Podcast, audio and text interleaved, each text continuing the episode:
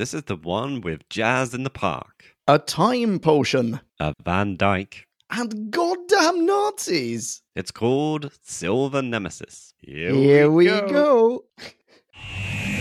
We're embarking on a voyage all through time and all through space, countering Daleks, Thal and Ood, and the Cybertronic race. Sontarans look like taters, and Silurians all have wonky scales. And the Doctor has a TARDIS, we're reviewing all his tales. Who back when? Reviewing all of who there is. Who back when? Subscribe and rate on iTunes, please. Episode by episode, we're trudging down this temporal. Come join us on this odyssey. What other choice could there be than who back when? Who back when? Well, hello, beautiful, wonderful, marvelous, stupendous, I don't know, your people, you're out there, podcast land, that's who you are. Hello, I am Jim, using this to you. You are listening to Who Back When, a Doctor Who podcast. Or Doc Past.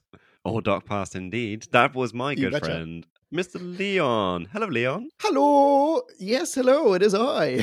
Hello, Jim Cakes. Hello, podcast land. Hello. Thrilled to be here. Good. I would hate it to be otherwise. And here being this various places in the planet, the what being Silver Nemesis. That was the worst segue ever. We're talking about Silver Nemesis, the Doctor Who serial. That's what's happened. Oh my God, okay. Yes. Oh my God, yes. C154 is what we've given it as a code. And not just any serial, an anniversary serial. Wait, is it? Yes. In what way? This is... Actually, you know what? I say that now realizing maybe it's unofficially so, but this is, I believe, considered the 25th anniversary. Oh, right. This was transmitted on the 25th. Because I think this whole season meant to be a bit of a 25th anniversary? Yeah, it's the 25th... Absolutely, yeah. No, you're totally right. So it's the 25th year of Doctor Who, and this is, I believe, this is the 25th anniversary serial within the 25th anniversary season, if that makes sense.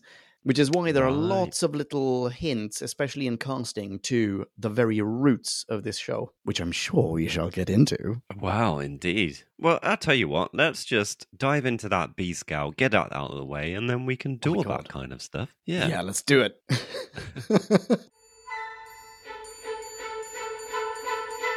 Time for us to synopsize, labify and summarize. So take a view and grab a brew and listen to this overview, this free-for-all we like to call a bite-sized chunk of Who. Bite-sized chunk of Who. We're in South America in November 1988, and there are some Nazis. That's all we need to say about them. So let's move on to Windsor in 1638. Lady Peinforte is having a whale of a time shooting some pigeons while she waits for a Mr. Magoo-alike to work out when some fancy-schmancy comet is coming to Earth. But, of course, this is no ordinary comet, and time may well tell that it in fact contains some kind of living metal that someone, Doc, might have accidentally released from Gallifrey. Bing bong, fast forward. Peinforte and her adjutant have now sipped a time potion and Les Visiteurs to the 1980s to no one's shock or surprise. And now all forces converge on Windsor. Les Visiteurs, the boys from Brazil, the fam, the metal lady inexplicably enslaved inside the comet, the Wagnerian giants, aka gosh darn Cybermen. And not a single one among them stands flaccid in the presence of archery paraphernalia, and stuff, consequently, is about to get very real. Peace cow over. You are welcome. Everyone is very welcome for that ending line. Oh my God. Well done, yeah. Thank you. If it doesn't immediately strike you as obvious podcast land, it's been a while since certainly since I watched the serial, and much of it is a little on the vague side. Memory-wise. Yes, I watched the first part of this serial like 3 weeks ago. So that's starting to get fuzzy around the edges. The last two, though, I did watch fairly recently. So maybe I can hold this together. But nice. You don't care, podcast land. You know what you're getting with Who Back When, I hope, by now. Absolutely. You're here for ignorance and bants. Exactly. That should be on the back of the DVD cover. There we go. That's the one t-shirt we'll actually sell after we wrap this up. So, do you have some starter points that you may not understand anymore, but you wrote down at some point? Oh my God, dude, Meister, I have written so many introductory questions, or as I now look at my notes, introductor questions, typo, that most of which lack context for me now. I'm going to rely on you to do much of the heavy lifting for this episode. Consider me the layperson in the audience who has no clue what we're talking about. But that being said, here are a couple of... here's one starter question, which touches upon something that you brought up in your B-Scow paragraph. Did you also think that that first shot by Lady What's-Her-Face, Peinforte, hit really close to a pigeon? Like, dangerously close. Like, she was trying to shoot it, wasn't she? Yeah, but this is a TV show. Like, oh right, like you feel like they got a bit too close accidentally and nearly shot a pigeon. Absolutely. Quite possibly. We're like 30 seconds into the serial and it's like, wow, pigeon kebab, very nearly averted. Very dangerous stuff. Well, the other set of bad guys, I don't know, is Lady Peinforte a bad guy? But the obvious bad guys in the serial, who we don't have to name again, they are also shooting birds. Like the lead guy of that lot, the boys from the Brazil. My God, yeah. If anything, what this serial taught us right from the bat, aside from the fact that Nazis always listen to Wagner, is pigeons are the parrots of Britain. Yes. And absolutely, Peinforte is a bad person. Because isn't the idea basically that the Silver Lady, what's her name? The Validium, the living metal. Yeah. That's power. And anyone who wants that power, they don't want it for good. They want it for whatever nefarious personal reasons. They want to wield that power. And so anyone who doesn't dispatch this power and not wield it themselves is going to be a bad person. In fact, the only person who sends it off is Doc. I think you probably got it summed up pretty well there. I think it's hard to argue against that. I guess the question I was, the reason I had a question mark over it is I don't really understand who the fuck Lady Peinforte is, what she hoped to do with this Silver Nemesis, as she called it, I think. Yeah. That's the thing for a start. Like, the Nemesis name, I'm pretty sure the living metal angel lady, the brief moment she speaks, she says to Ace, like, Lady Peinforte called me Nemesis, and so that's what I am. It's almost like there's some kind of psychic link. Oh, I see. Yeah. Which I don't know. This is probably the big question mark and hole in the plot, as far as I'm concerned, is like, what the fuck is this thing? And how does there's lots of stuff. Like, most of it revolves around Lady Peinforte, though. Like, how did she travel through time with a potion? How did she know about this comet in the first place? How is the name of the comet being determined by her and her motivation? Exactly. So many questions. Yeah, and Doc at some point enslaved this living metal. I think so. Essentially, he's enslaved it, right? At some point, the living metal says, "So if I do this for you, then will I have my freedom?" And he's like, "Yeah, then you can be free." Yeah, that's slavery, dude. That shouldn't be in your wheelhouse. But if he has captured the Validium, enslaved it, put it inside this comet, sent it into space, does that mean that he has encountered Lady Peinforte before? She definitely knows of the Doctor. And she knows of the comet. There's a whole adventure we've missed. Big question mark over many pages of the script. Yeah. It's like, fuck. No, we need some backstory here, lads. No, we can't just leave that. I would have red penned a lot of this. Yeah, this is Comet Wars episode 4, A New Comet. And at some point we're going to get a prequel trilogy in which we learn what the shit Lady Peinforte was about. What's her deal? How did she find out about the comet in the first place? Did it crash on Earth? Did she then find it, learn its secrets, yada, yada, yada, and then Doc got rid of it and now she wants it back? How did she develop time travel technology through a magic potion using, one assumes, your run-of-the-mill household chemicals in the 1600s? I don't know. It's possible. Window cleaner. Sorry? Yeah. It's possible we've forgotten a tiny throwaway detail that explained it, but I didn't pick up on it at the time. I don't have any notes about it. I don't think it was explained. Okay, I have another question for you. So there is the Mr. Magoo character in the 1600s, right? Yeah, it is. Yeah, so the Mr. Magoo character, That's right, yeah. So the Mr. Magoo character, he's a mathematician, and he is trying to calculate when and where the Silver Nemesis will impact on Earth. Yeah. Like he's effectively calculating the decaying orbits of the Silver Nemesis. When and where should Lady Peinforte and her weird adjutant brother husband travel to? Has this mathematician also devised the time travel potion? And sub-question, at one point Doc and Ace travel back in time and he corrects some of the mathematician's calculations. Is Doc figuring out part of this plan for them? Jim Cakes, go.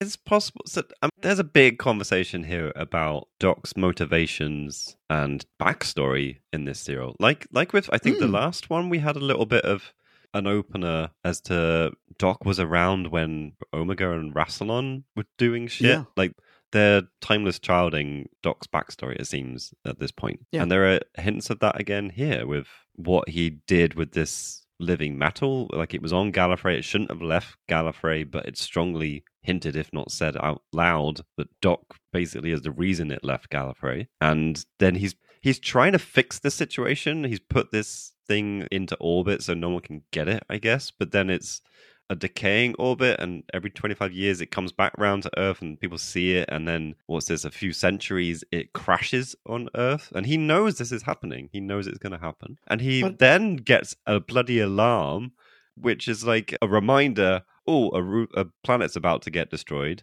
which turns out is Earth. And it's like, oh yeah, good job, I was on Earth at the time I got that alarm. And it's like, yeah, what the hell's going on here? That's infuriating.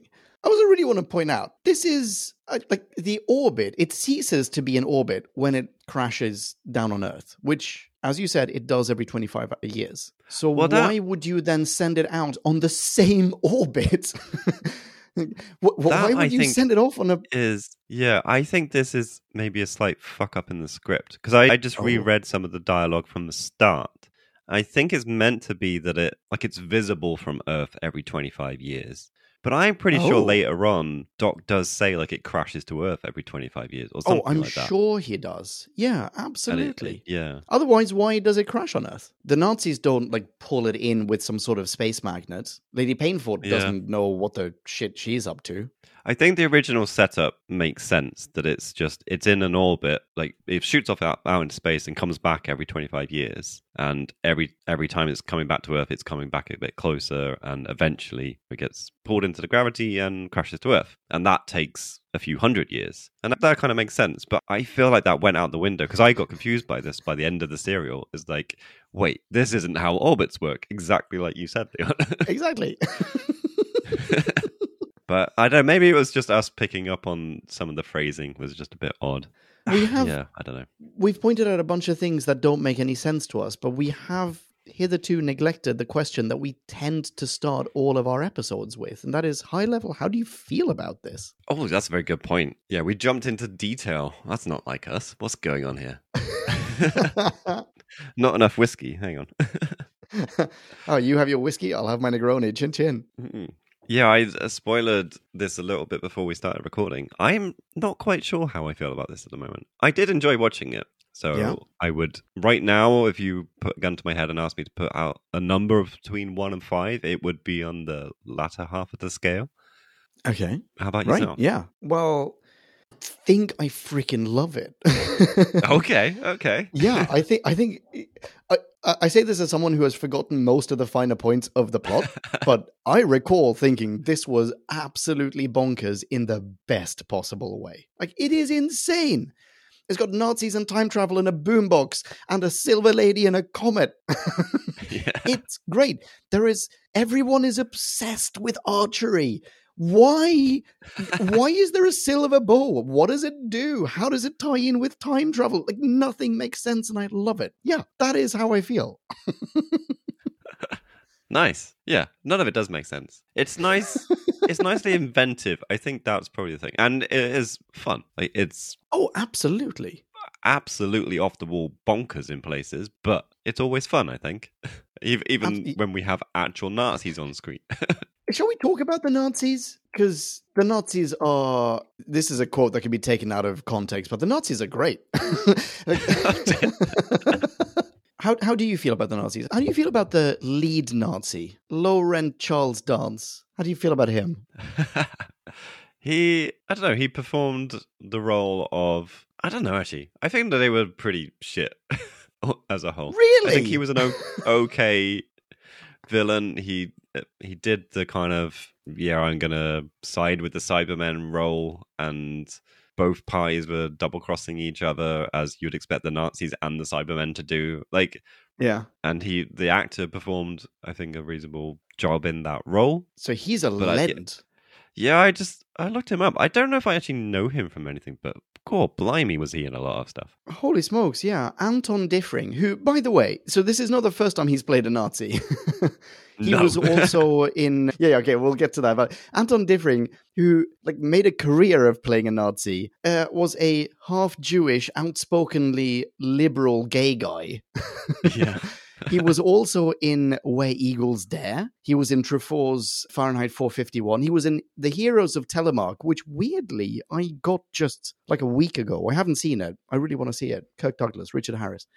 He was in Shatter, the Shaw Brothers kung fu action flick. He's a legend. He's a straight up legend. And I think he's... Every single moment that he is on screen, I feel like he just steals the show on a level that is equivalent to the... As in, in bad guy energy, in a level that is equivalent to possibly only ever paralleled by other Nazis.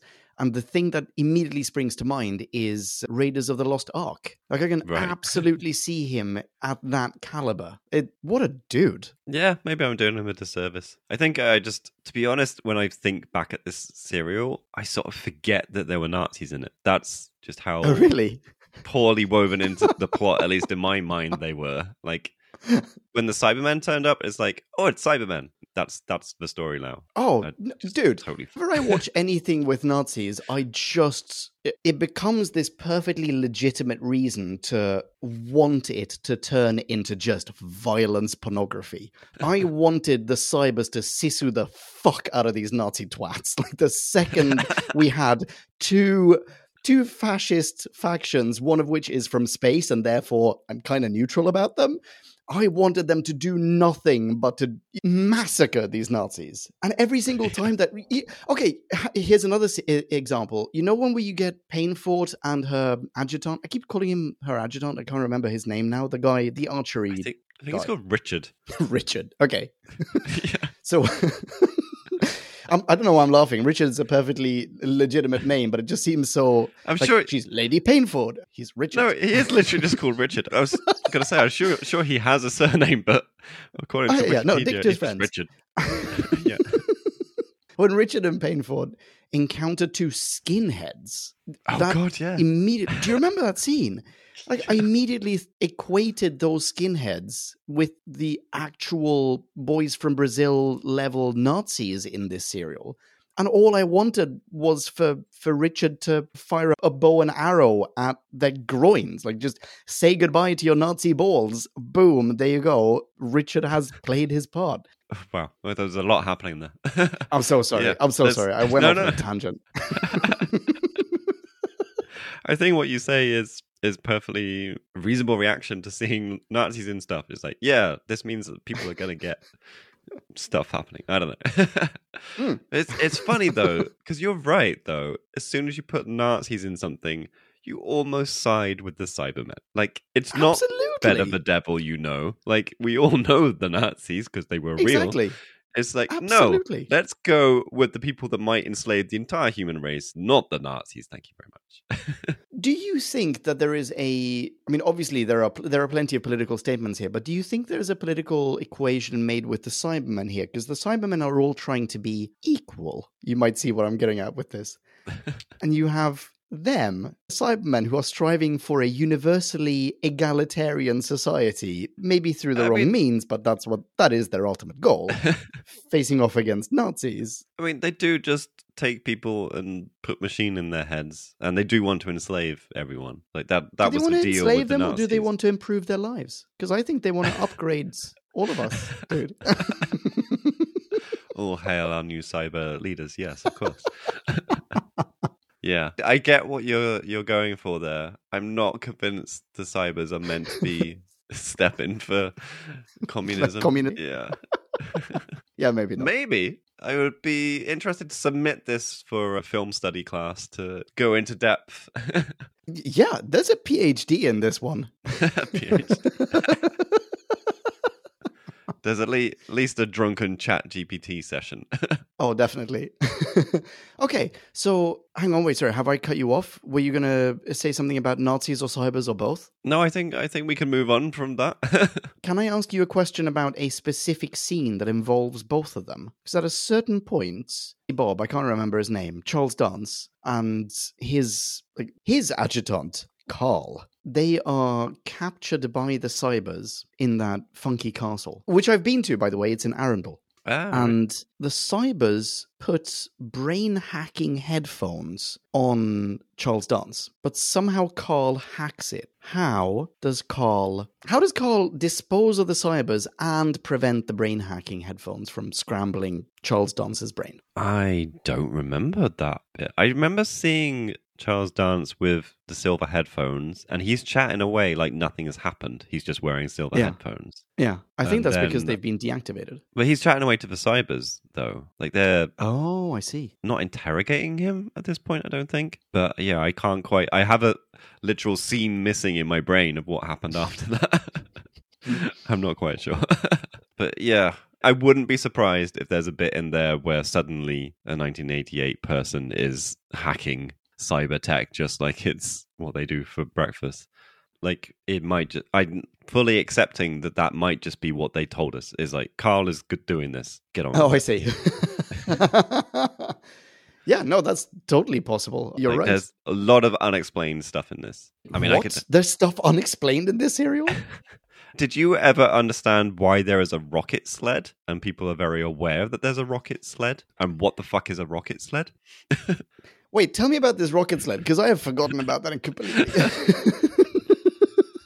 I don't know if it was just like one bit of dialogue, but I think, you know, they go to this hangar, and this is where Dot launches the comets back from. And yeah, I swear it just appears out of nowhere. There's reference to a rocket sled.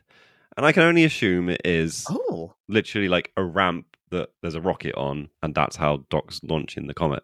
Is the rocket sled actually just the comet? Like, is the comet nothing but a rocket sled with the Silver Nemesis inside of it? And from Earth, we look at this actual spacecraft, but we assume that it is a comet, but actually it's not. Maybe. Kind of makes sense. It's just, yeah, literally I've scammed through the script, and it's... We're a couple of scenes into part 3, and then suddenly this phrase just comes out of nowhere, and it's like I didn't really understand what was going on. It's like a rocket sled? Who's a rocket sled? And then they're in this aircraft hangar, which I don't know. This is where Doc is doing stuff, and yet the Nazis know about it. It's like suddenly all the plans have like crossed over, and everyone knows everyone else's plan, and actually Doc might have been half doing the Nazis' plan, or I don't know. It's just, it turns into a very weird madcap adventure where everyone's just chasing everyone and they know what's going on. Oh, definitely. Oh, faux shizzle. This turns into Scooby-Doo towards the end. You're right. Everyone has different plans, and at a certain point, it's as though everyone just read the script and knows what everyone else is doing. They spaceballed it. They just like fast-forwarding through. Yeah. Oh, wait, this is now, the bit where I do that. Okay. Yeah. That was then. This is now. Why didn't anyone tell me my ass was this big? That's a different scene, but it's the same film, Podcast Land. Don't write in. Really must watch Spaceballs again. I know. You know what? I have a feeling that it hasn't aged well. Yeah. But yes, anyway, sorry. Warehouse. you are right. There's no reason. Wait, hang on. How do they motivate it in episode that everyone converges on this warehouse? Do they have a tracker of some sort? Is it like a radar that says, we think that the Silver Nemesis, we can pick up the signature of the bow or something in this warehouse? I think there's a point where Doc does, like, is it the bow he's got? Yeah, I think he's got the bow most of the time. And he uses it like a divining rod. Oh, interesting. It's probably close to where it crashes, but it doesn't crash inside a building nicely balanced on a, that's true. Yeah, you're right. Ramp, you know. So someone has moved it, and I can't remember who actually got there first. Maybe that's the Nazis set it all up. Like, it just it seems like the Nazis do some stuff, dumb perhaps, scene. And then Doc... I don't know. The thing that kind of makes sense to me, but didn't feel like it was explained, is that the Nazis did some stuff. They, grabbed it, pulled it into a warehouse. Doc knew that they had done that, which he shouldn't have known, and then starts turning it into a place where he can launch the rocket from. And then the Nazis know that Doc has done that. And I don't know. It just all... I don't know. Very confusing. I'm sure I just missed a load of stuff, and everyone's screaming in their ears. I don't think you did, necessarily. Screaming into their ears. Oh... Faux shizzle Podcast Land is screaming at us right now. That's fine. Yeah. Hi, by the way, Podcast Land. But I think a lot of these details are deliberately missed out.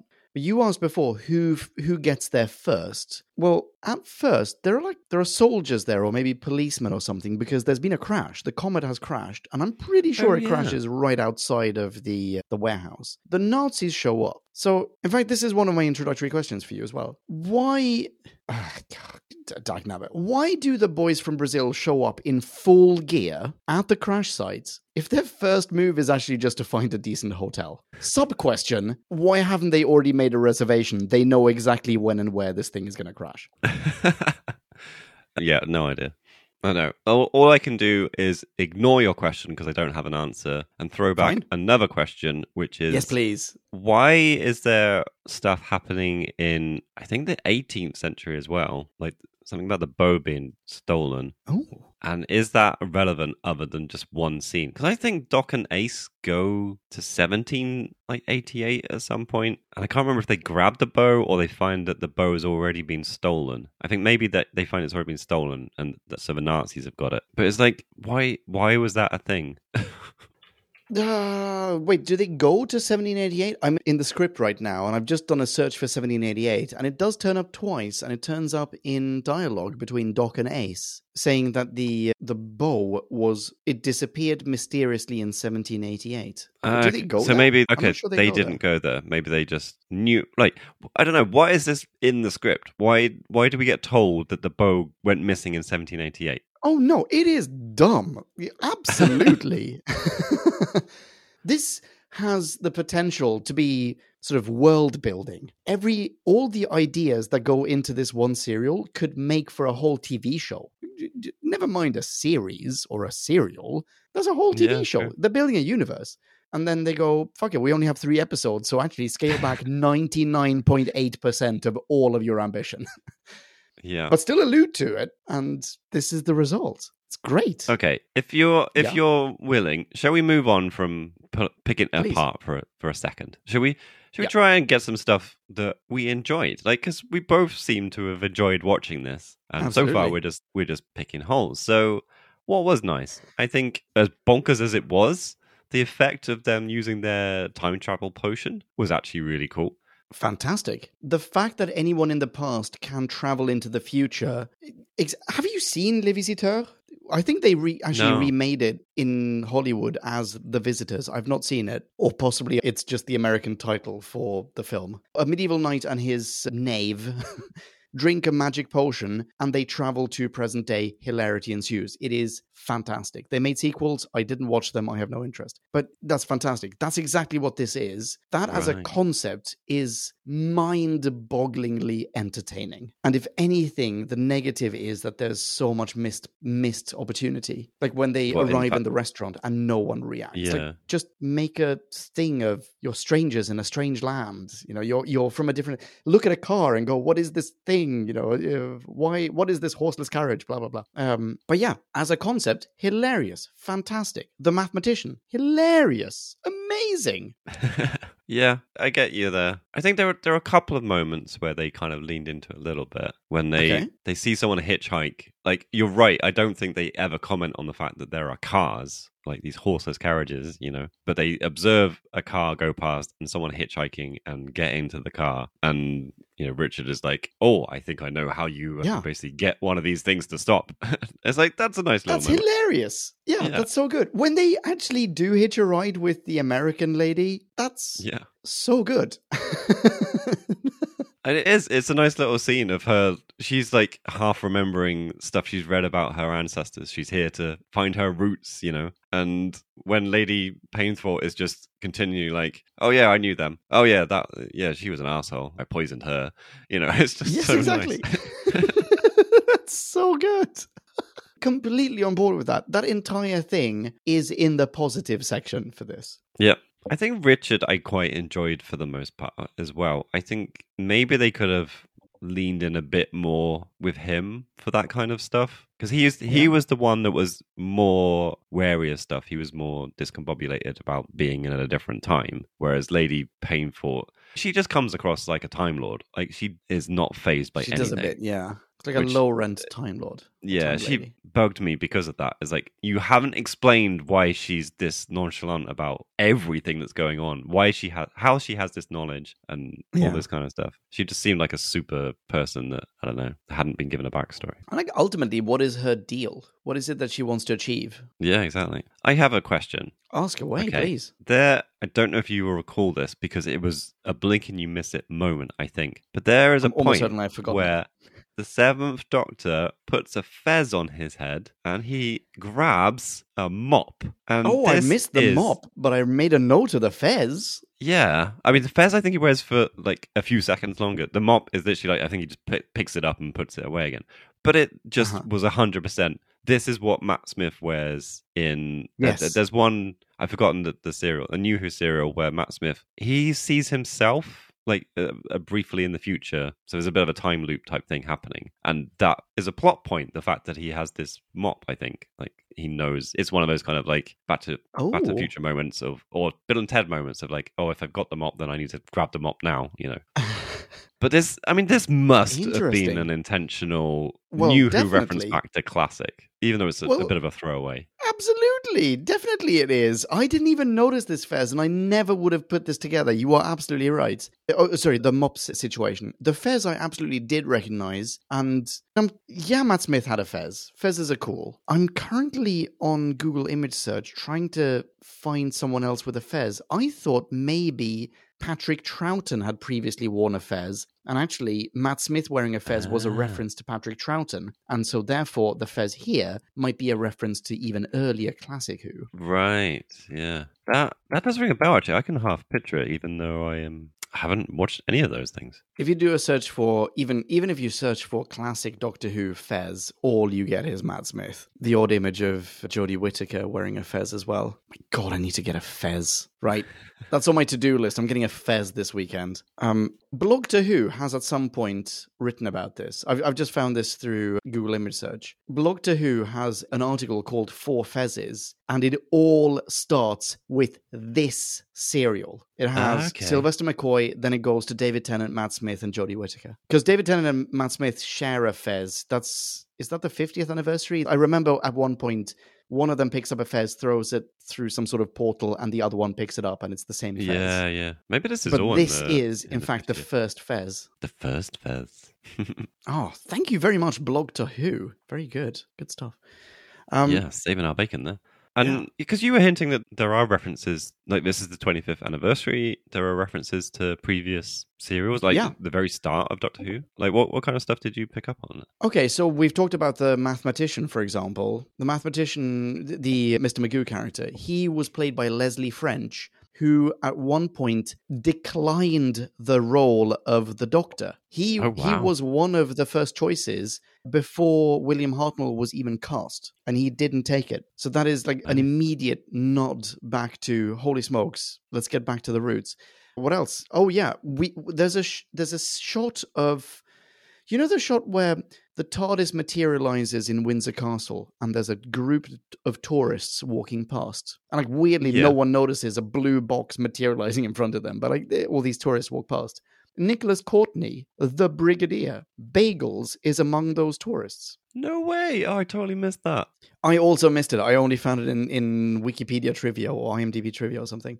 Anthony Ainley, by the way, the master, was also asked to be one of those tourists, but couldn't or didn't want to or whatever. That would have... Yeah, I think that would have been pushing it too far. I think you have one or the other. Like, yeah. Because if you spotted the master, you would be thinking that's the master. And if you spot the Brigadier, you think that's the Brigadier. If they're together, then it's like, why is the Brigadier with the master? I assume that Courtney was not wearing his fake mustache, and therefore I didn't recognize him. Exactly. Like, you would never know who he is. Didn't we see him without that? I've forgotten which series it was, but didn't we see like him retired and he didn't have a mustache and it was super freaky? Oh, is that what it was? Yes, maybe that is what it was. The thing I was thinking... What am I thinking of? No, I'm thinking of the eye patch. This might be a previous Doctor. This might be before you joined. The one with the disco werewolves. I can't even remember which Doctor that is. That rings a bell. I can't remember if it's because you've talked about them or if we watched it together. I also do not remember. There's an episode with... is this Underworld? No, I can't remember what it is. Is it called Inferno? Hang on. I'm going to go to whoback1.com on source for Doctor Who trivia. Inferno. Let's see. Bingo. It is. It freaking is Inferno as well. In Inferno, they're called Primords. They look like disco werewolves. And there's a parallel timeline, I think, or maybe a parallel universe where everyone who's good is suddenly evil. And the Brigadier, in fact, the image that I selected for this episode for Who Back Wanna Come is the Brigadier without a mustache and an eye patch. It's very strange to have him without a mustache. You're absolutely right. But yeah, so presumably he isn't wearing the fake mustache in Windsor Castle, and therefore everyone looks at him and just goes, "That's just a dude with two eyeballs." Exactly. Yeah, I'm not sure if there are other links back to classic Who, as in to the roots. There is another connection. Lady Peinforte, she was also in The Keys of Marinus, which is a fantastic serial. She played Carla in that. Nice. But I'm not super duper convinced there's that much more. Have they ever filmed at Windsor Castle before? That wasn't a throwback to anything. That's a good question. Seems like they should have. I'm not sure. I was quite surprised they were actually at Windsor Castle. Like, yeah, that is amazing. Mm-hmm. What's the castle that tower which is in? It is in Arundel. It's on the South Downs. What is that meant to be? Is that a stand-in for Windsor Castle? Because we see the Queen, quote unquote, the Queen walking her corgis outside of that tower. I thought where we saw the Queen was like the back entrance of Windsor Castle. And then the only thing I can think of as a tower is what they say is Lady Peinforte's, basically. Yeah. Right. Yeah. I thought they were very different things, but I could be wrong. No, I think you're absolutely right. I think they are very different things. And you are right. That is her tomb because they go inside and they find her bones. So I have a question for you. This might just be me. It's a two-parter. What happens to Lady Peinforte at the very end? You know what? I've forgotten. I mean, I'm pretty sure that she dies, right? But she dies in the 1980s. Yeah. I also don't know. How do her bones 100%... appear in the 1700s or 1600s or wherever we are? Or how are her bones anywhere? Like, she like goes and somehow morphs with the statue. Yeah. Like, this is a solid being. Now I remember, yes.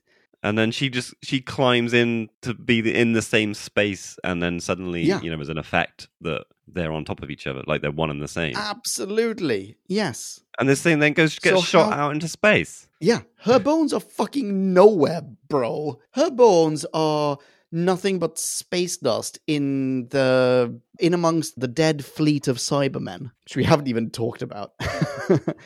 But when they go back to that tower in Arundel, there are her bones. Maybe Richard finds a lookalike and buries them in her. He goes off and kills some poor woman who happens to be roughly the same age and height. I don't know. That's horrible. Their relationship was weird. Like, even Lady Peinforte says so. Like, she doesn't understand why Richard saves her at one point because she's been treating him like shit. And it's like, yeah, I don't understand. Like, why is he here? Like, maybe he goes back. Some people are into that. Yeah, like maybe there was a romantic thing here, and he goes back and he is a bit distraught, and he finds someone that's just like her, and Maybe, at the end, does he have a family or something at the end? I can't really remember. At the very, very end, because he survives this whole thing. The very, very end, what I remember is the last thing is just that Doc and Ace say that they'll give him a lift home. Like, they'll take him back to his proper time period. Oh, really? Does something else happen after that? Well, somehow I remember, this is weeks ago. This is plural, weeks ago. I have a recollection of them taking him back to his own time, and then they have kind of an archery competition, and he's there laughing it up with someone who might be his wife, and they leave. I may very well misremember this. No, you're absolutely right. According to the transcript, Ray. I have very little memory of this. Oh, you know what? I can't remember who mentioned this, but if you're listening, you know who you are. Someone in Podcast Land, I believe, did tell us that there are two different versions of this serial. That there's the extended VHS version, and then there's the version that I guess aired on TV. And both versions are floating around the ether. Or your VHS and DVD collection. I think I did watch this version. Yeah. But I think I was very concentrated on, like, so basically Ace and Doc are talking and Richard is just in the background. And literally the transcript I'm reading has in brackets, Richard and a lady lute player approach. Like, they're just playing music, and he has one line of dialogue that says, "We have none of this jazz wherever you speak, Doctor, but I think you will like this." Whips out the flute. Yeah, no, that does ring a bell. But yeah, second time we've had a jazz reference in like a it was blues the last time. It was blues. Yeah. No, this was the serial brought to you by jazz. Oh yeah, smooth jazz. Jazz in the park. I don't know if it was smooth jazz. It was quite experimental jazz, I think. Yeah, but Ace is a fan. I did not take Ace for a jazz fan, by the way. No, I don't think that really fits. Can you sign my tape? Fuck off, Ace. You clearly don't listen to this shit. No. Maybe she's just looking out for the resale value. Oh, yeah, maybe. Oh, maybe. You're right. They're just traveling back and forth across history, and she is picking up bits of pop culture memorabilia to just sell whenever her adventures finally end. That would be a pretty savvy move, actually. Yeah. Going back to this weird ending, what does happen, though, is two things, which I don't know if either of them are really significant, but I found interesting. One is that it seems that Ace beats Doc at chess, which... Yes. Okay. Slightly surprising, but I'm happy with it. And then the final line is Ace going, like, "Doctor, who are you?" And I just feel like this is them doubling down on whatever they're trying to do with the Doctor's backstory. Like, they're making him, even though it's been 25 years, they're trying to make the Doctor unknown again. I don't know. It's really weird. It is a little bit. I think I'm happier with what they're trying to do here than what Chibbers later on did. But the more of it that I see in the Seventh Doctor era, the more I understand Podcast Land's argument that, this has been done before and Chibbers was treading on familiar ground. Yeah. But this does kind of work. Like, they're spending a lot of time building up to something that isn't necessarily going to change all of 25 years of Doctor Who at this point. It's fine. I'm completely fine with it. If they had done a season after this, I bet you I wouldn't have been fine with it. I bet you I would have gone, no, Sylvester McCoy was not the fucking god of the Time Lords. Thank you very much. I'm out. Yeah. My understanding is that they didn't get a chance to just basically bring any of it into fruition. We're just going to get references to it, I assume. Yeah. And we're not going to get a serial where we suddenly go back and Doc's with Rassilon and they're finding all the fancy Time Lord tech. How would that even work? We've had Rassilon and Omega serials. Are they just going to undo them? Are we going to see them again, but from a slightly different angle and everything's different? Their rapport is different? Well, yeah, the Seventh Doctor is just hiding under a table and then, whoever that says the second Doctor walks out and then he pops up and goes, "Anyway, we were saying." How do you feel about golden arrows or golden-tipped arrows? Oh my God. Why are there golden arrows? So we have poison tip arrows. Yeah, they seem to be the same arrows. Same thing. For some reason, I am not. I'll have you know, it might surprise everyone listening. I'm not one dabbling in my spare time with poison and how best to apply it to an arrow. What? Oh, but speak apparently, for yourself, buddy. The rest of us all are. Yeah, I'm sure you're all experts, and I am but a layperson. But yeah, apparently, according to Lady Peinforte, if we're to believe this serial, the best way to apply poison to an arrow is to have the arrow tip be gold. So because that's the only thing that makes sense. Is that what she says? That's no, I don't think that's hinted at. It's just the only thing that makes sense to me for why the two things have been done. I think those are two separate things. In the beginning, and I literally only know this because having forgotten most of the serial, I scrubbed through the first couple of minutes of episode 1. And in it, Richard, Dick to his friends, says, oh, he almost touches the poison arrow. He's afraid of the poison arrow. And she says, oh, don't worry about it. It has to pierce the skin. And that's when you get poison. And then he goes, what about the golden arrows? As in, those are two separate things to him. And I assumed, although I don't know if this is in any way reasonable, but I assumed that she somehow knew that there would be Cybermen, or at least someone coming after the Silver Nemesis who was allergic to gold. Obviously, wouldn't put it past the logic of this serial, because she seems a little bit omnipotent and does know what's going on all the time. But yeah, I think there was just one or two lines of dialogue. I found one where after Peinforte has shot a cyber person and golden tip has taken them out, she says, just the tip.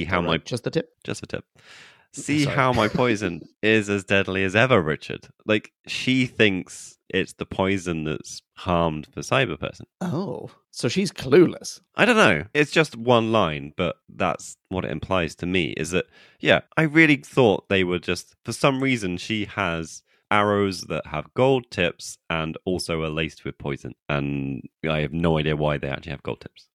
Yeah, that is mad. That is absolutely mad. I think this serial at one point tried to do something slightly different, because there is definitely that scene back in the 1600s with Richard, Dick to his friends, who says, these are two separate things. Poison, I'm afraid of them. Gold, what about them? Like, those are separate arrows. And I'm assuming that when that was written, there was an intention, there was an ambition with this serial to have some kind of forethought of forewarning, perhaps, of there's competition arriving. Someone is arriving after this silver arrow, bow and arrow, whatever.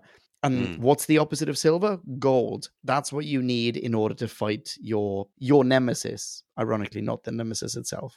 But then it is forgotten about, and yeah, no, you're right. She has no. It's not even a plot. It's not even a plot point later on. No, there is. I found another bit actually. I'm sorry. Doc explicitly says, gold dipped in poison. Like, they definitely are the same arrows. But I think you're right that it doesn't make sense. It just doesn't make sense. It absolutely makes no sense. Who the fuck is putting gold on their arrows, for Christ's sake? I mean, gold dipped in poison. Lady Peinforte's calling card is the line. I'm looking at the transcript as well. Oh, that's a calling card. That's a fucking expensive calling card.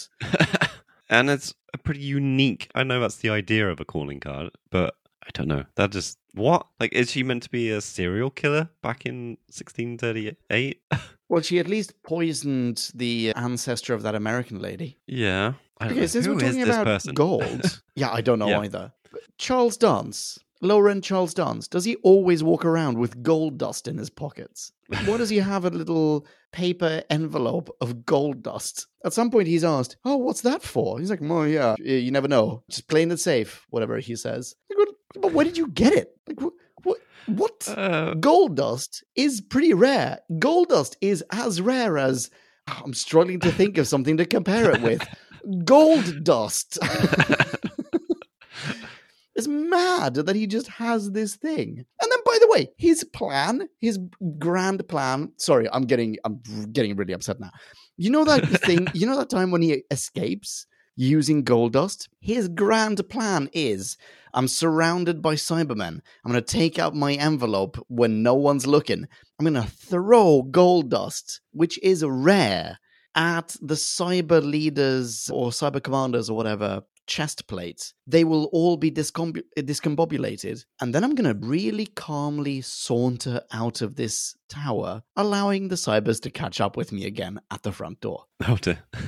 Yeah. There were a few scenes that infuriated me like that as well. There's also the one at the end where Ace is being threatened and Doc casually, like, I think possibly even the order has been given to kill her, I forget, but like, oh, Doc really? Goes over, oh, but what if I did this and then we did this and all this kind of like, I've got time to just talk my way out of this situation, and he ends up firing the jets on the rocket, but before he manages to do that, he manages to pull Ace to the other side of where the jets are going to fire, and the jets just get the cybers, and it's like, of course.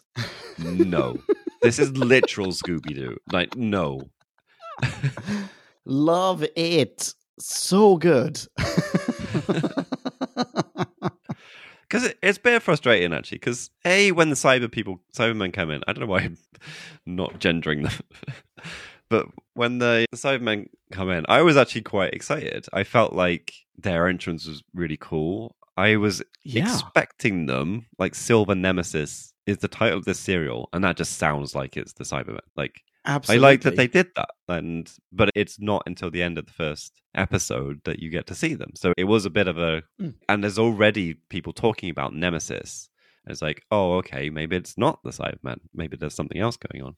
And then they finally turn up, and it's like, oh yeah, shit's getting real. And they were totally badass. Like, the bullets are doing nothing to them. And then Lady Peinforte takes one out with an arrow and is like, fuck, this is cool. Like, the cybers are going to get defeated by arrows. This is like Five Doctors all over again, where you're just going to get cybers decapitated and arms blown off and stuff. Yes, exactly. Probably. It's so violent towards Cybermen specifically. You're so right. Yeah. And then it turns into just, oh, we can throw some gold at them. Or then frustratingly, the cyber leader is weirdly immune to the gold defect, or at least gets up every single time. I don't know. He gets hit like 2 or 3 times and gets up. At the very end, he's like straight up pretty much killed. And then somehow he's like that guy at the end of Die Hard. He just gets up and then does Ace? No, Richard kills him at the end, I think. Yeah, Richard saves them all. Richard is the... Oh my God, I can't believe I've forgotten the name of... What's the police officer's name in Die Hard? Al. I can't remember. I trust you. I'm pretty sure it's Al. Oh, I think so. Oh, dag nabbit. Val Johnson, anyway. Holy smokes. So something we haven't talked about at all, actually, really, is Ace and the Doctor. Oh, yes, you're right. Oh, my God. I really am enjoying the Seventh Doctor and Ace. Both of them separately, I think I like those characters, and they did, I think, a pretty good job all around in this serial. And I do like the relationship. I love, in particular, this thing that seems to have formed where there's an unwritten understanding that Doc doesn't want Ace to bring Nitro-9, and Ace always does bring Nitro-9, and Doc knows that's the case. Is she just, like, whenever he catches 40 winks, is she just making more Nitro-9? I don't know, maybe. Because surely at some point she'll run out of the stuff. You would think so. Apparently not. Always more shit to blow up. Yeah, I think it's fair to say she has a problem. And Doc is okay with it. He's an enabler. Oh, dear. Yeah, no, they're great. Absolutely great. He's fantastic. The Seventh Doctor is in complete command of what the Seventh Doctor appears to be intended to be on screen. Sylvester McCoy pulls this off flawlessly. And I think you're totally right. His rapport with Ace, their rapport is... terrific. Yeah, and I like as well that I think there was something in the last series as well, but they're showing Ace to have real humanity. Like, I think at least once per serial, there's a moment where she expresses something of like, oh my God, that was horrible. Like, this guy just died. And this one, it's when she blows up the cyber ship, the cybers then come along and execute the two like human guards that had the silver headphones. And she's just so remorseful. It's like, I just got those people killed. Like, they're being killed for my actions. And Doc has to kind of like talk out the sad feeling there, because those men, as far as Doc is concerned, were already dead. Like, they were turned into cybers. I don't know. And it's a very short moment. Like, it's kind of thing in New Who they would have spent more time on probably.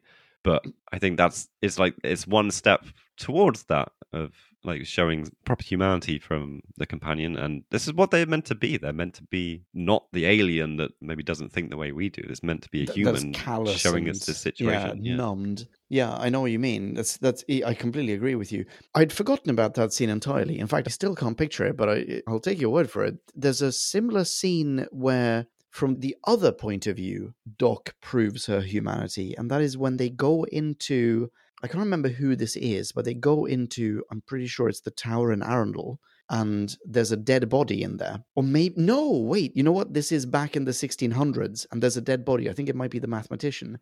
Oh, and yes. Before they do anything, Doc covers the dead body so that she doesn't have to see it. Yeah, yeah. Which also is there as it's an action by the fam, by Doc in this case, in order to underline her humanity. She shouldn't have to be subjected to that kind of morbid horror. She should be allowed at least a chance to remain innocent. Yeah, no, very good point. That was... like, it's interesting, because I think the Seventh Doctor can be quite hard in places and a little bit callous, like the Doctor just genuinely is. But then, yeah, I think it's just, like you say, it's this nod to the fact that we are being treated to a companion that is really human, and Doc is acknowledging that. But also it's a testament to their relationship as well, that he Definitely. Knows what's best to do for her. Yeah, and he cares. Yeah. I'm not sure we've had this really before. Good. No, it feels fresh, and it feels very, very nice to see.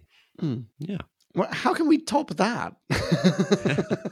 Well, maybe we can't. Maybe we just have to go away and maybe try and rate this. Ooh-eye. Oh, we're on Razor Beaker, first ooh-eye of the night.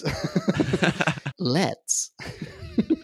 And now it is time to rate this. Did we love or hate this? Bing bong, hey la la la la la. Ratings. Well, here we are at that point of the podcast where Leon and myself have to tell you in summarized form what we thought, because the previous hour plus wasn't enough. Now we have to give absolutely more. Not.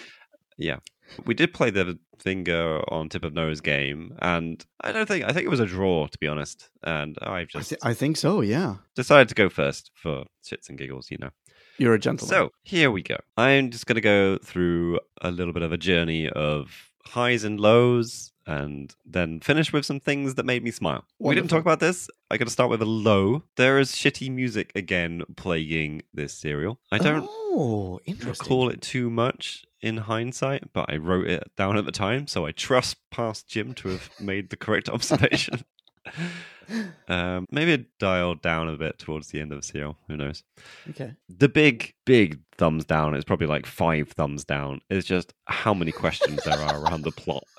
Particularly around Lady Peinforte. Like, what is her motivation? Who is she? How does she know so much?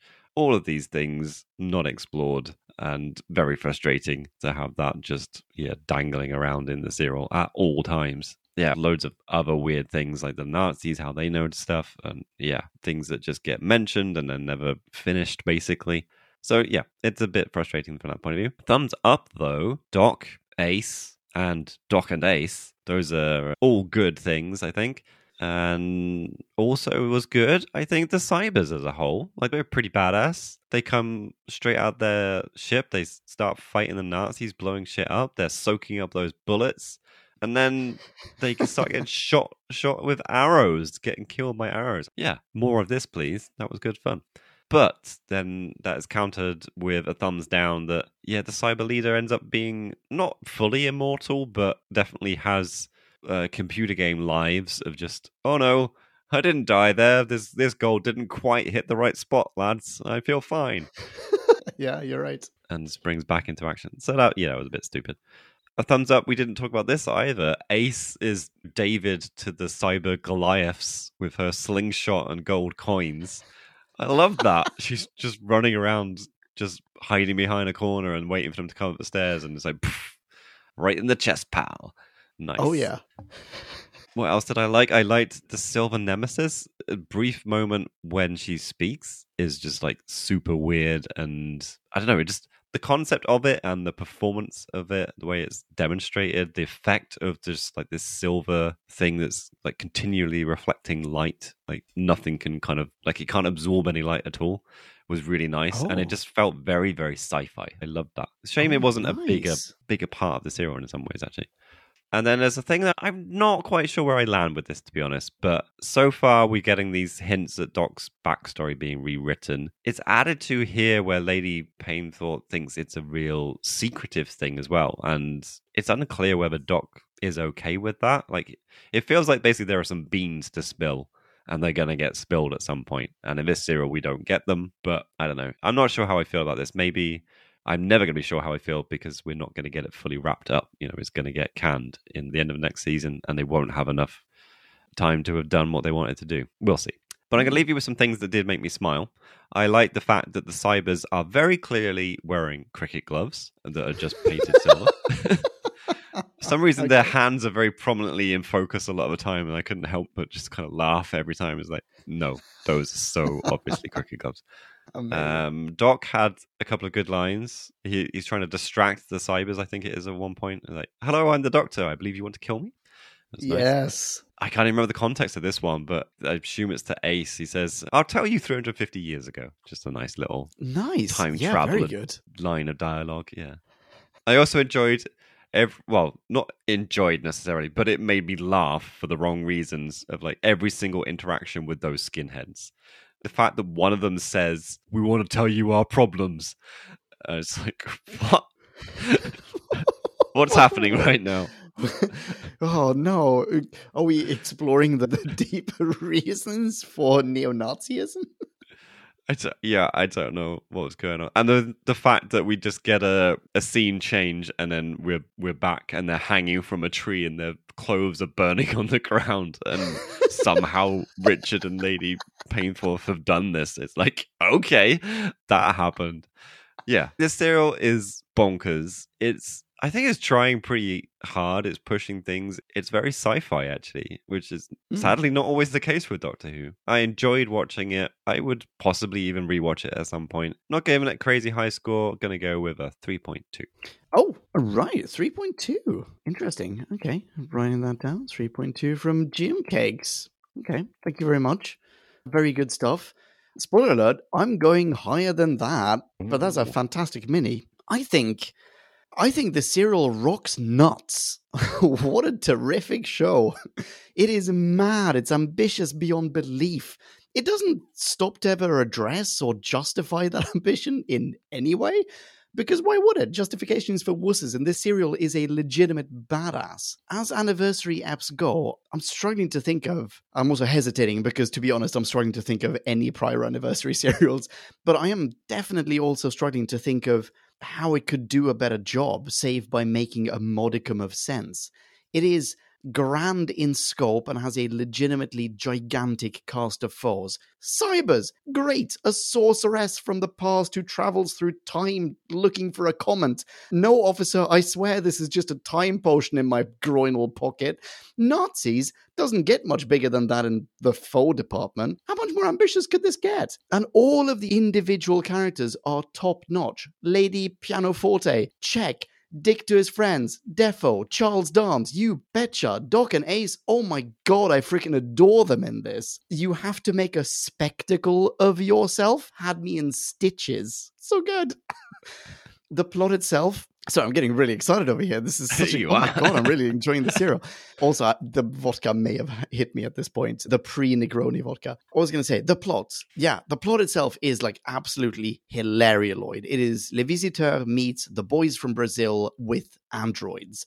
That is an elevator pitch that will sell itself. And the location choices work really well for me as well. The past, great. The present, full of jazz. Love it. There's a line about Louis Armstrong knowing everything about time. Like, there's a serious jazz note, so to speak, across the serial. Production values are fantastic. Like, just off the chart fantastic. There's that particular scene. We didn't talk about production value at all, but it has that... You know that take-off scene? This might be the rocket sled, actually. Yeah. The scene of it like taking off the ground, going diagonally up, like really properly taking off out of the atmosphere. And we have, I'm pretty sure, the American lady looking at this through binoculars. It's beautiful. Like, from a production standpoint, absolutely stunning. Here are some, yeah, okay, they're not negatives per se, but they're certainly odd observations. Meteors, to be clear, cannot approach Earth. That's not what meteors are. The Nemesis gas scene, very cool, but maybe a little on the nose given the Nazis in this serial. Good thing the Queen just walks around unguarded. It's in my notes, I can sort of barely remember that. Not sure if I need to add the corgis to the Vindex, but we'll see. Yeah, I mean, that's, so you know what? That's kind of it. I'm not going to talk myself down. I'm not going to talk myself up either, because there's not that far to go. This is a super revisitable serial. In fact, gosh darn it, when we're done with Classic Who, this might just be one of the first ones that I do revisit. I have written down a number.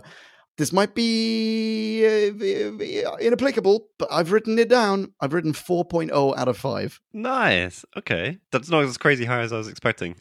You were getting so excited. I was like, Jesus Christ, so he's going to whip out a 4.9. Or his penis. Good stuff. Thank you, Mr. Leon. Pleasure. Well, that's what we thought. Mm. How about we find out what Podcast Land thought? Oh, let's. Listener Minis. Now let's hear from Podcast Land. Max 250, or it would get out of hand. Oi, oi, you lucky people. Here you are once again at Listener Minis section of this podcast episode. Well, we have got, I've not even counted them because we added some at the end, but it's more than I can quickly do this while I'm talking. Let's say it's 10. There's about 10 of you that have written in. I think it might just be 10. Might be, yeah, ish. Maybe it's 11. Who knows? You count along and then you can tell us at the end. We have got 3 we're going to read out in full, and then we're going to give little nods to the others, as is our want. Indeed. First up, who have we got, Mr. Leon? Holy smokes, this is a blast from the past. First out the gate, we've got the Dr. Gamer. Hello, the Dr. Gamer. Hello, the Dr. Gamer. It Holy has smokes, been a while. Long time no see. Yeah. Wow. How have you been keeping? The Dr. Gamer, in fact, references this right from the start with, the last time I sent in a mini review for a classic serial, it was way back in season 16 with The Power of Kroll. One thing that this story and The Power of Kroll have in common is that they're both shit. No! Oh, no. Oh, really? Oh, okay, fine. Hey, each their own. Yeah. The Dr. Gamer has provided a list of pros and a list of cons. Here's the list of pros. David Banks as the cyber leader is brilliant as always. Agreed. Last time he appeared as the cyber leader, I believe. And second and last pro, the Seventh Doctor and Ace are brilliant together as per usual. They have great chemistry throughout the serial. Agreed. But the Dr. Gamer does have, of course, some cons. The plot is convoluted and it's hard to stay focused when there's so many characters that I just don't give a single shit about. That's kind of fair as well. Fair. For a 3-parter, Silver Nemesis really drags. Okay. Yeah. Agree to disagree. Yeah. And finally, the Cybermen are not great here. I just wish we got another story like Attack of the Cybermen where we get to see how violent they truly are. I mean, interesting. Yep. Swings and roundabouts. Yeah. Overall, concludes the Dr. Gamer, I'll give Silver Nemesis a generous 2.0. There's some good stuff in there, but Remembrance of the Daleks is a much better anniversary special, in my opinion. Yeah, that is fair. I can't remember what we gave Remembrance. They were very high scores. 4.5 and 4.7. Holy smokes, you gave it 4. Exactly, yeah. Wow. Yeah, wowie. Definitely agree with you on that one, Dr. Gamer. Also, holy smokes, welcome back, Dr. Gamer. Good stuff. Yeah, good to have you back on board. Thank you very much. Thank you. Who's next? Next, we've got that chap that always wants that little bit extra. It's Derek Moore. Hello, Derek Moore. Hello, Derek. Derek starts, my dearest Whovians. Oh, it feels so good to be back after a little hiatus. And what did I find after returning? The 7th freaking Doctor and Ace. Huzzah!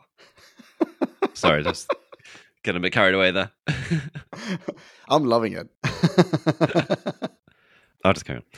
I think Silver Nemesis was only the seventh Doctor, I have ever seen. But with comets, Nazis, Ace, more Ace, a tight 3-episode story, and a medieval castle set probably taken from Blackadder, what more could I ask for? Okay, maybe the Cybermen were a bit superfluous, continues Derek, and I don't think we ever found out who tried to shoot the Doctor and Ace in the first episode, but who cares? That's a super good point, by the way. Yeah, they're like legitimate assassins after them, and we just drop that plot point like it's piece of garbage. Yeah. Okay. Derek continues, I am loving this 3-episode story idea, and hopefully it will continue. The only thing missing? Good old-fashioned bagels, a.k.a. the Brig, shooting up some Nazis, but that would only be the 3rd layer of awesome sauce on this cake of wonderment. I can't wait to go back and catch up. And Derek gives this a rating of what, Chimcakes? 4.0 80s era boomboxes. Nice. Oh, yeah. Yeah. Good and stuff. in a sense, Derek did get bagels in this serial. Oh, true. Yeah, sneaky cameo bagels. Yeah. Thank you very much, Derek. Who's next? Next up and last of the Red Infalls, it's Kristaps Paddock. What up, Kristaps? Nice. Kristaps starts with bottom line. Just a lot of fun, even if it's kind of a mess. Yeah, that's a good summary. Lady Peinforte is spectacular. Would have loved to see her come back. And it's always great to see an episode of a show about time travel that includes, well, time travel. Very good. Agreed. Did the Cyberman need to be there? Probably not. But who cares? We probably didn't need neo-Nazis either. And as always, Kristaps continues, the Doctor and Ace are simply mesmerizing together. Is this review disjointed? Yes, but so is the serial. 3.6 skinheads hanging upside down while their clothes burn and blaming it on social workers out of 5. I forgot about that. P.S. adds Kristaps, please take note of the chess references. They will pay off in future serials. Interesting. No. In all of the 5 future serials, yeah. I'm curious what the references are, because Doc plays a game of chess. There is a chessboard where there is mid-game and he moves some pieces. And then Doc and Ace play at the end and Ace wins. Yeah. I don't know. Maybe it's something to do with the previous bit. I've just gone into the transcript, and first thing I searched for was just the word pawn. Cyber leader moves pawn to discover check, but pawn takes queen. Doc and Ace, I'm assuming that's actually talking about the game of chess. Cyber leader and Peinforte, you are nothing, only the Doctor matters, and he is but a pawn in the game of my making. Yeah, ... You had the right game, but the wrong pawn. I wonder if there are more chess references. Anyway, thank you very much, Kristaps. Let's absolutely keep an eye out for this. We will. Good stuff. Thank you very much for that. Thank you, Kristaps. Thanks. Well, who's next? Next, we've got snippets from Stephen from Canada. Hello, Stephen. Hello there, Stephen. Stephen has been a chap, wonderful review, and then says, overall this story earns 4 deleted ducks out of 5. Nice. Yeah, very good rating. I have no idea what that means, but yes, it's good. Here's our friend who agrees with Derek and me. Indeed. If you want to find more of Stephen's brain thoughts, you can, of course, find him on Twitter at where, Mr. Leon? Andriachen. Exactly. Thank you very much, Stephen. Who's next? Why, it's none other than Mr. Kieran Evans. Hello, what Kieran? Up, Kieran? Hello. Sorry, alcohol's hit me.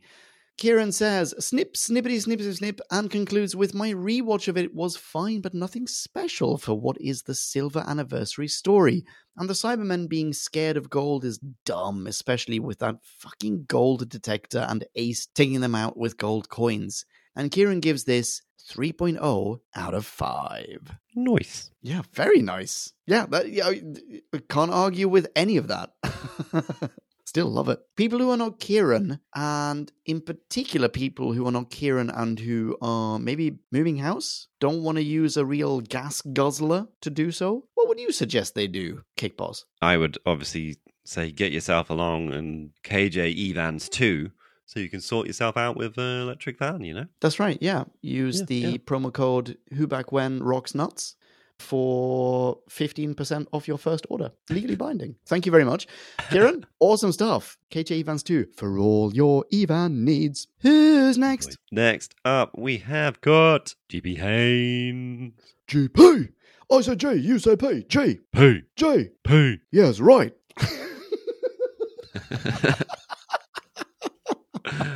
Hello, GP. Hello, GP. Nice. GP says, obviously, wonderful things. You'll have to go to whobackwhen.com and read the review there for all that goodness. I'm just going to say what GP said at the end. Top stuff. Rating wise, GP says 4.1 ace slingshots to take out a Cyberman with some gold. Nice. Ice. Holy smokes. Fantastic. From one review to the next, the same thing is either a negative or a positive. Yes, very good point. Yeah, very good. Excellent stuff. Oh, thank you so much, GP. People who are not GP can follow GP on Insta and on YouTube. I follow him on the latter. It can be found where, Jim Cakes? Finding G-spots. Oh, yeah. I actually watched one of his videos today. He did a restaurant review from Christmas Island. Very cool stuff. Thank you very much, GP. Nice, thank you. Who's next? Up. Oh, it's none other than the Zoonmeister himself, Peter Zoonich. Peter! It's Peter. Peter, Peter, Peter, Peter. That's what I get for trying to improvise. I apologize. Hello, Peter. Hello, Peter. Peter says, snip, snippity, snip, snip, snip. But he concludes with the following. 3.7. Toy bows that only shoot arrows 3 feet being wielded by people who have obviously never shot a real bow ever. Probably true, yes. Very true. Thanks, Peter. Bing bong, future Leon here. I've sobered up by now, and I've just realized that the day that this episode drops just so happens to be Peter's birthday. So I figured I might bing bong one of these in here. Ahem. Happy birthday to you. Happy birthday to you. Happy birthday, dear Peter. Happy birthday to you. Have a fab day, dude. Bing bong.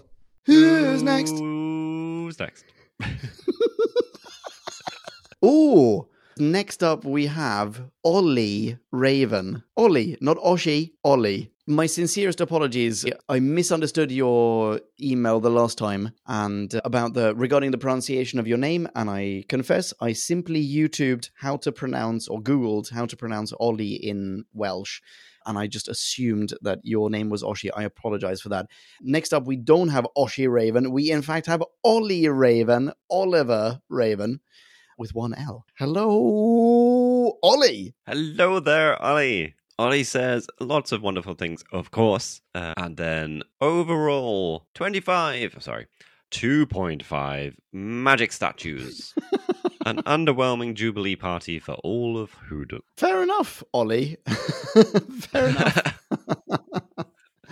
Yeah. Very good stuff. Yeah. Thank you very much for sending that in. People who are not Ollie Raven can follow Ollie on Instagram at what, Jim Cakes? Foggy Doctor Who.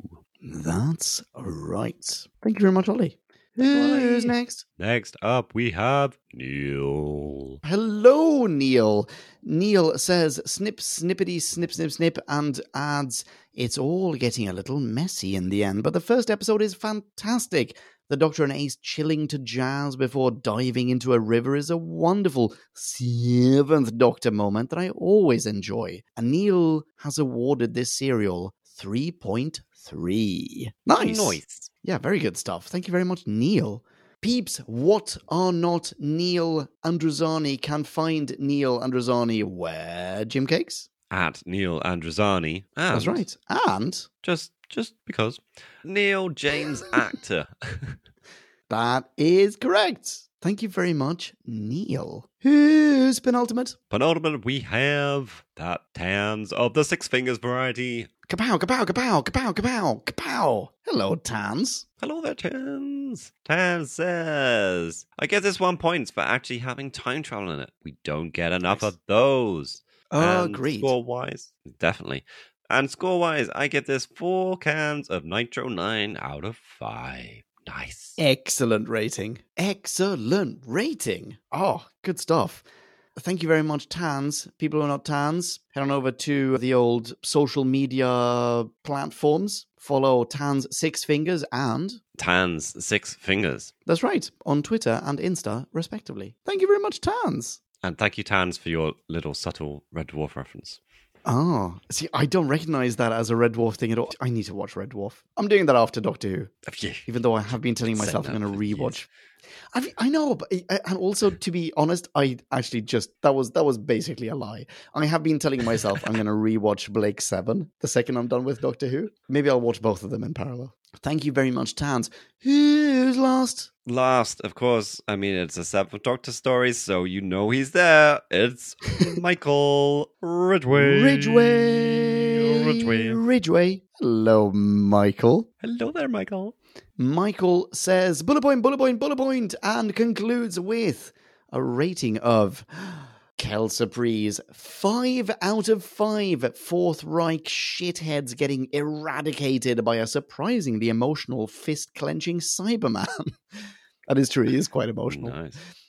Excellent stuff. Very good stuff. Wholly unsurprising rating there, Michael.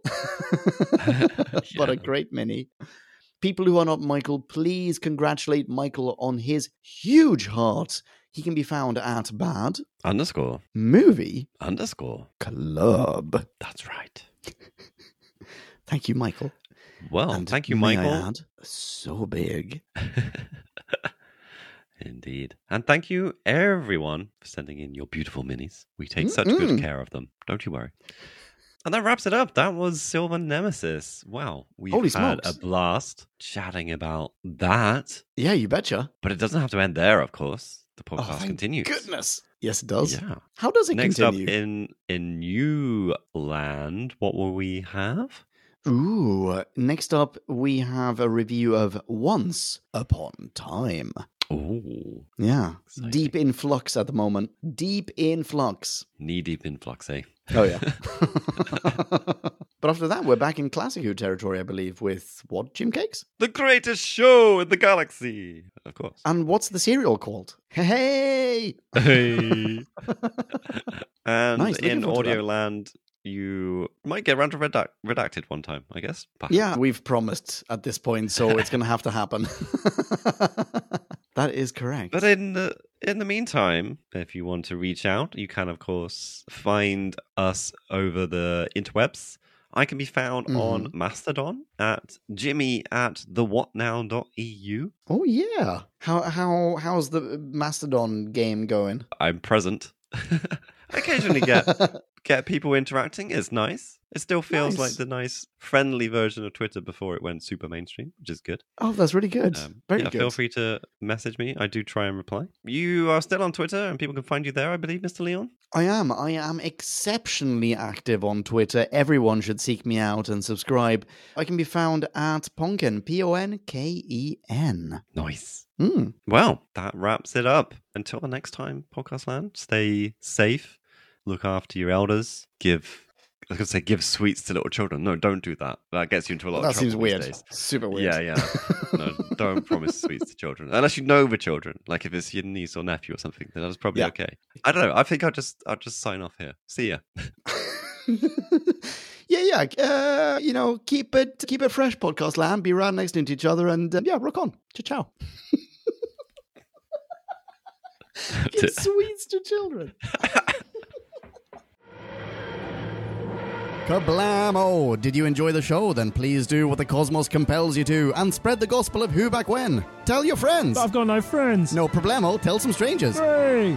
Like us on Facebook. That's facebook.com/whobackwhen. All in one word. Are you into Twitter? Awesome. High five us online and we'll high five you right back. You guessed it. We're at Who Back When. All in one word. Check us out on Instagram for behind-the-scenes photos and other Whovian goodness. Watch our videos or even listen to our podcast on YouTube. That's whobackwhen.com/YouTube. Vote us up on Reddit, listen to us on Stitcher, and head on over to our website, whobackwhen.com, where you can submit a review of your own, browse the article archives, and peruse our visual index of aliens, monsters, and more, which increases in kablamos with every episode. And lastly, give us a rating and review on iTunes. It helps our show get noticed and earns you lots of karma points. That's it. Rock on and be rad and excellent to each other. Catch your earballs in our next Who review or bonus episode. Until then, cha-chow! Who back when?